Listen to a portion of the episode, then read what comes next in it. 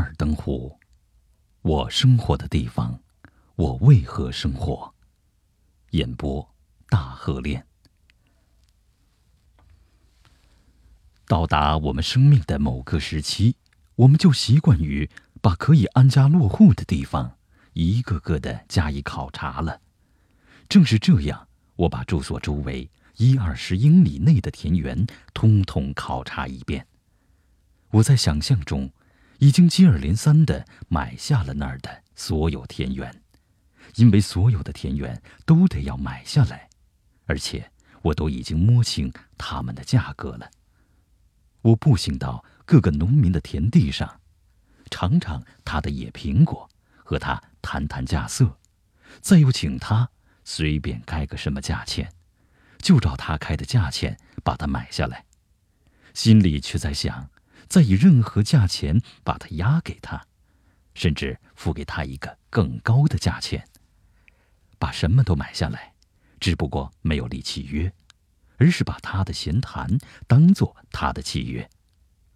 我这个人原来就很爱闲谈，我耕耘了那片田地，而且在某种程度上，我想耕耘了他的心田。如是尝够了乐趣以后。我就扬长而去，好让他继续耕耘下去。这种经营竟使我的朋友们当我是一个地产拍客。其实我是无论坐在哪里都能够生活的，哪里的风景都能相应的为我而发光。家宅不过是一个座位，如果这个座位是在乡间，就更好些。我发现许多家宅的位置似乎都是不容易很快加以改进的。有人会觉得它离村镇太远，但我觉得倒是村镇离它太远了点儿。我总说很好，我可以在这里住下，我就在那里过一小时夏天的和冬天的生活。我看到那些岁月如何的奔驰。挨过了冬季，便迎来了新春。这一区域的未来居民，不管他们将要把房子造在哪里，都可以肯定过去就有人住过那儿了。只要一个下午，就足够把田地化为果园、树林和牧场，并且决定门前应该留着哪些优美的橡树或松树，甚至于砍伐了的树。也都派上了最好的用场了，然后我就由他去了，好比休耕了一样。一个人越是有许多事情能够放得下，他越是富有。我的想象却跑得太远了些，我甚至想到有几处田园会拒绝我，不肯出售给我。被拒绝正合我的心愿呢。我从来不肯让实际的占有这类事情的伤过我的手指头，几乎以实际的占有田园那一次，是我购置霍勒威尔那个地方的时候，都已经开始选好种子，找出了木料来，打算造一架手推车来推动这事，或载之而往他往了。可是，在原来的主人正要给我一纸契约之前，他的妻子。每一个男人都有一个妻子的，发生了变卦，他要保持他的田产了，他就提出赔我十元钱，解除约定。现在说句老实话，我在这个世界上只有一角钱。假设我真的有一角钱的话，或者又有田园，又有十元，或有了所有的这一切，那我这点数学知识可就无法计算清楚了。不管怎样，我退回了那十元钱，退还了那田园，因为这一次我已经做过头了。应该说，我是很慷慨的喽。我按照我买进的价格，按原价再卖给了他，更因为他并不见得富有，还送了他十元，但保留了我的一角钱和种子，以及备而未用的独轮车的木料，如此。我觉得我手面已很阔绰，而且这样做无损于我的贫困。至于那地方的风景，我却也保留住了。后来我每年都得到丰收，却不需要渡轮车来载走。关于风景，我勘察一切，像一个皇帝，谁也不能够否认我的权利。我时常看到一个诗人，在欣赏了一片田园风景中的最珍贵部分之后，就扬长而去。那些固执的农夫还以为他拿走的仅只是几枚野苹果，诗人却把他的田园押上了韵脚，而且多少年之后，农夫还不知道这回事儿。这么一道最可羡慕的、肉眼不能见的篱笆。已经把它圈了起来，还挤出了他的牛乳，去掉了奶油，把所有的奶油都拿走了。他只把去掉了奶油的奶水留给了农夫。霍勒威尔田园的真正迷人之处，在我看是它的遁隐之深。离开村子有两英里，离开最近的邻居有半英里。并且有一大片地把它和公路隔开了。它傍着河流，据它的主人说，由于这条河而升起了雾，春天里就不会再下霜了。这却不在我心坎上，而且，它的田舍和棚屋带有灰暗和残败的神色，加上零落的篱笆。好似在我和先前的居民之间隔开了多少岁月。还有那苹果树，树身已空，苔藓满布，兔子咬过。可见得我将会有什么样的一些邻舍了。但最主要的还是那一度回忆。我早年就曾经溯河而上，那世界。这些乌云藏在密密的红色枫叶丛中，还记得我曾听到过一头家犬的吠声，我急于将它购买下来，等不及那产业主搬走那些岩石，砍伐掉那些树身已空的苹果树，铲除那些牧场中新近跃起的赤杨幼树。一句话，等不及他的任何收拾了。为了享受前述的那些优点，我决定干一下了，像那阿特拉斯一样，把世界放在我肩膀上好了。我从没有听过他得了哪样报酬。我愿意做一切事，简直没有别的动机或任何推脱之词，只等付清了款子，便占有这个田园，再不受他人侵犯就行了。因为我知道，我只要让这片田园自生自长，它将要生长出我所祈求的最丰美的收获。但后来的结果已见上述，所以我所说的关于大规模的农事，仅仅是我已经预备好了种子。许多人认为，年代越久的种子越好。我不怀疑时间是能分辨好和坏的，但到最后，我真正播种了，我想我大约是不至于会失望的。可是我要告诉我的伙伴们，只说这一次，以后永远不再说了。你们要尽可能长久的生活的自由，生活的并不执着才好。执迷于一座田园和关在县政府的监狱中，简直没有分别。老卡托，他的乡村篇是我的启蒙者，曾经说过。可惜我见到的那本唯一的一本，把这一段话译得一塌糊涂。当你想要买下一个田园的时候，你宁可在脑中多多的想着它。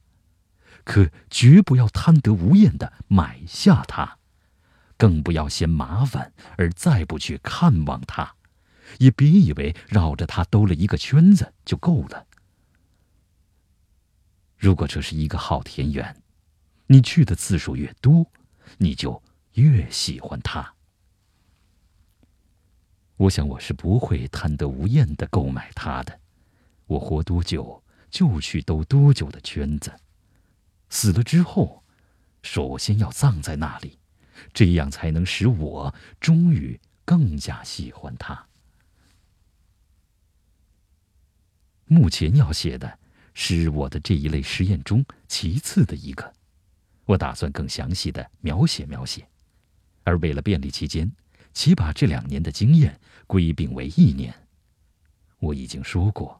我不预备写一首沮丧的颂歌，可是我要像黎明时站在漆木上的金鸡一样放声啼叫，即使我这样做只不过是为了唤醒我的邻人罢了。我第一天住在森林里，就是说，白天在那里，而且也在那里过夜的那一天。凑巧的很，是一八四五年七月四日，独立日。我的房子没有盖好，过冬还不行，只能勉强避避风雨。没有灰墙幔，没有烟囱，墙壁用的是饱经风雨的粗木板，缝隙很大，所以到晚上很是凉爽。笔直的砍伐得来的白色的金柱。新近才报的平坦的门户和窗框，使屋子具有清洁和通风的形象。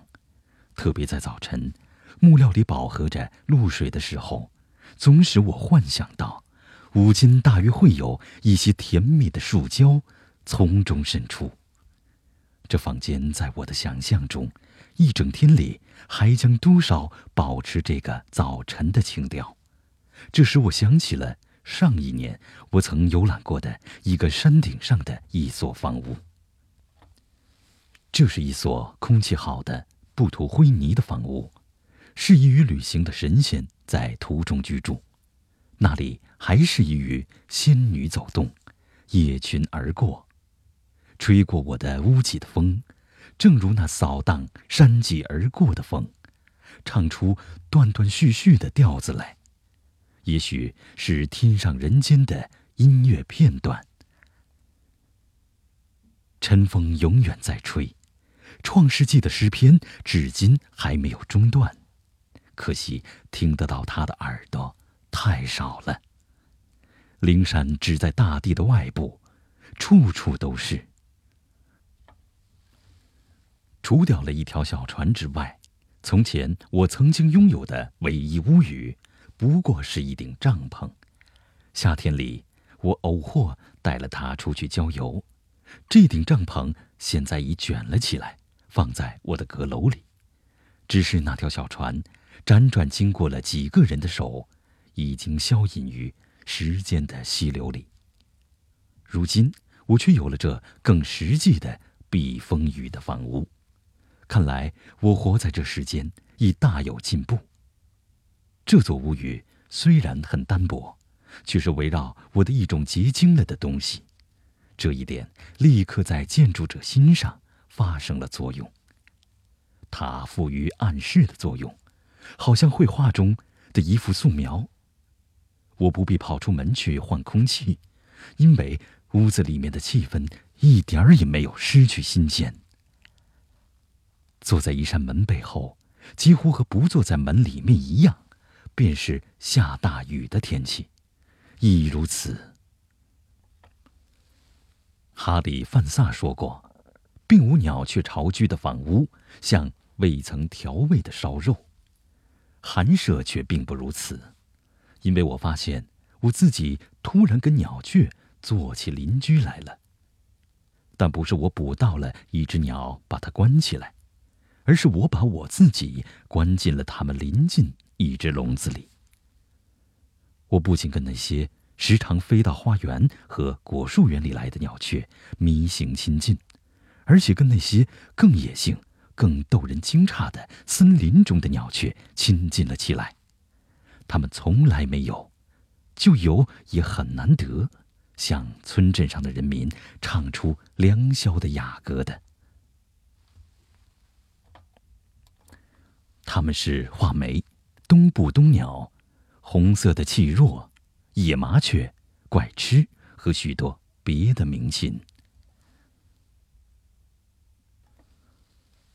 我坐在一个小湖的湖岸上，离开康科德村子南面约一英里半，较康科德高出些，就在市镇与林肯乡之间那片浩瀚的森林中央，也在我们的唯一著名地区——康科德战场之南的两英里地。但因为我是低伏在森林下面的，而其余的一切地区都给森林掩盖了。所以，半英里之外的湖的对岸，变成了我最遥远的地平线。在第一个星期内，无论什么时候，我凝望着湖水，湖给我的印象，都好像山里的一泓龙潭，高高在山的一边。它的底还比别的湖沼的水平面高了不少。以至日出的时候，我看到它脱去了夜晚的舞衣。它轻柔的凌波，或它波平如镜的湖面，都渐渐的在这里那里呈现了。这时的雾像幽灵，偷偷的从每一个方向退隐入森林中，又好像是一个夜间的秘密宗教集会散会了一样。露水后来要悬挂在林梢，悬挂在山侧，到第二天还。一直不肯消失。八月里，在轻柔的斜风细雨暂停的时候，这小小的湖做我的邻居，最为珍贵。那时，水和空气都完全平静了，天空中却密布着乌云。下午才过了一半，却已具备了一切黄昏的肃穆，而画眉在四周歌唱。隔岸相闻。这样的湖，再没有比这时候更平静的了。湖上的明净的空气自然很稀薄，而且给乌云映得很暗淡了。湖水却充满了光明和倒影，成为一个下界的天空，更加值得珍视。从最近被伐木的附近一个峰顶上向南看。穿过小山间的巨大凹处，看得见隔湖的一幅愉快的图景。那凹处正好形成湖岸，那儿两座小山坡更倾斜而下，使人感觉到似有一条溪涧从山林谷中流下，但是却没有溪涧。我是这样的：从近处的绿色山峰之间和之上，远望一些。蔚蓝的地平线上的远山，或更高的山峰的，真的，踮起了足尖来，我可以望见西北角上更远、更蓝的山脉。这种蓝颜色是天空的染料制造厂中最真实的出品。我还可以望见村镇的一角。但是要换一个方向看的话，虽然我站得如此高。却给郁茂的树木围住，什么也看不透，看不到了。在林间有一些流水真好，水有浮力，地就浮在上面了。便是最小的井，也有这一点儿值得推荐。当你窥望井底的时候，你发现大地并不是连绵的大陆，而是隔绝的孤岛，这是很重要的。正如井水只能冷藏牛油。当我的目光从这个山顶越过湖，向萨德伯里草原望过去的时候，在发大水的季节里，我觉得草原升高了，大约是蒸腾的山谷中显示出海市蜃楼的效果。它好像沉在水盆底下的一个天然铸成的铜币，湖之外的大地都好像。薄薄的表皮成了孤岛，给小小一片横亘的水波浮载着。我才被提醒，我居住的地方只不过是干燥的土地。虽然从我的门口望出去，风景范围更狭隘，我却一点儿不觉得它拥挤，更无被囚禁的感觉，仅够我的想象力在那里游牧了。矮橡树丛生的高原升起在对岸，一直向西去的大平原和达达式的草原伸展开去，给所有的流浪人家一个广阔的天地。当达摩达拉的牛羊群需要更大的新牧场时，他说过：“再没有比自由的欣赏广阔的地平线的人更快活的人了。”时间和地点都已变换，我生活在更靠近了宇宙中的这些部分，更挨近了历史中最吸引我的那些时代。我生活的地方。遥远的，跟天文家每晚观察的太空一样，我们惯于幻想，在天体的更远、更僻的一角，有着更稀罕、更愉快的地方。在星后星座的椅子形状的后面，远远的离了喧闹和骚扰。我发现我的房屋位置正是这样一个遁隐之处。它是中古长新的、没有受到污染的宇宙一部分。如果说居住在这些部分，更靠近昴星团或 B 星团、牵牛星座或天鹰星座更加值得的话，那么我真正是住在那些地方的，至少是就跟那些星座一样，远离我抛在后面的人世。那些闪闪的小光。那些柔美的光线，传给我最近的邻居，只有在没有月亮的夜间，才能够看得到。我所居住的，便是创造物中那部分。曾有个牧羊人活在世上，他的思想有高山那样崇高，在那里，他的羊群每小时都给予他营养。如果牧羊人的羊群老是走到比他的思想还要高的牧场上，我们会觉得他的生活是怎样的呢？每一个早晨都是一个愉快的邀请，使得我的生活跟大自然自己同样的简单，也许我可以说，同样的纯洁无瑕。我向曙光顶礼。忠诚如同希腊人，我起身很早，在湖中洗澡，这是个宗教意味的运动。我所做的最好的一件事。据说在成汤王的玉盆上就刻着这样的字：“苟日新，日日新，又日新。”我懂得这个道理。